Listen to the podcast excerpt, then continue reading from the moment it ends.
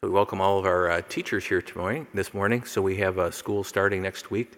So it's a great place to uh, gather as we prepare to enter into the new year here in the, uh, the house of the Lord to be nourished through the Eucharist. And uh, it's also a great saint that we connect with today who uh, he was a great, really great educator and a great theologian, a great thinker. St. Bernard of, of Clairvaux. And he's considered a doctor of the church, was kind of a high honor given to a, a theologian. And he had some special gifts when it came to uh, teaching about the Blessed Mother. He had great insight into uh, Mary's role in, uh, in, in our faith. And so we connect with St. Bernard today. And this gospel is one where uh, it's the great commandment. And we've heard it many times before, but there, there, it's a very profound. And what's at the heart of it all? As someone asked Jesus, really, what is at the heart of it all? You should love the Lord your God with all your heart, mind, soul, and strength, and your neighbor as yourself.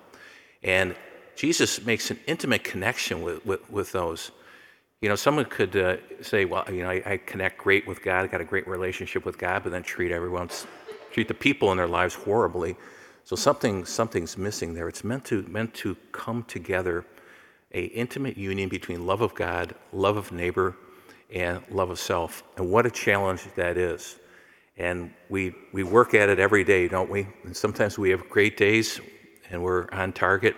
Then we have days where, wow, that wasn't good. So, but we stay at it. We're disciples of the Lord. Just a little bit about Bernard of uh, Clairvaux.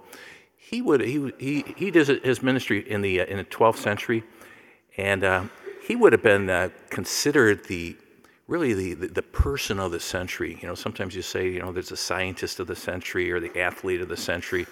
I mean, he was the Christian, the teacher, the theologian of that century.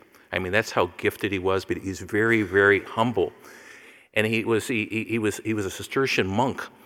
And um, I have an un- uncle who, uh, who's passed away now, but he, he was also a Cistercian monk, and he uh, was at New Melleray Abbey in, in, in, Dubuque.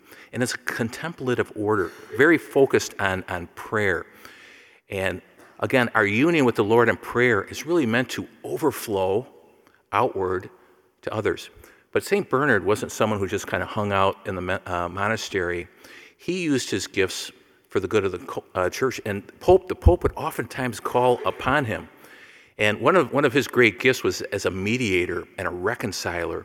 You know, sometimes there would be terrible problems that would arise, and, you know, a little bit of this in the, in the life of the church. And he had great gifts of, of mediation and conciliation and, and wisdom and he was oftentimes called upon to, you know, to use those really, really for, for the good of the church. So uh, we remember a great, uh, a great saint today, and for our teachers, you have a great intercessor here, and, and Bernard of Clairvaux. And I'd encourage you maybe just to, to read up on him a little bit because he's, he's, he's a, a really a, uh, one, of the, one of the real all stars of, of our tradition. So as we come together today to celebrate the Eucharist, Let's ask the Lord for the grace to kind of put that together love of God, love of neighbor, love of self, for his glory, for the good of the church.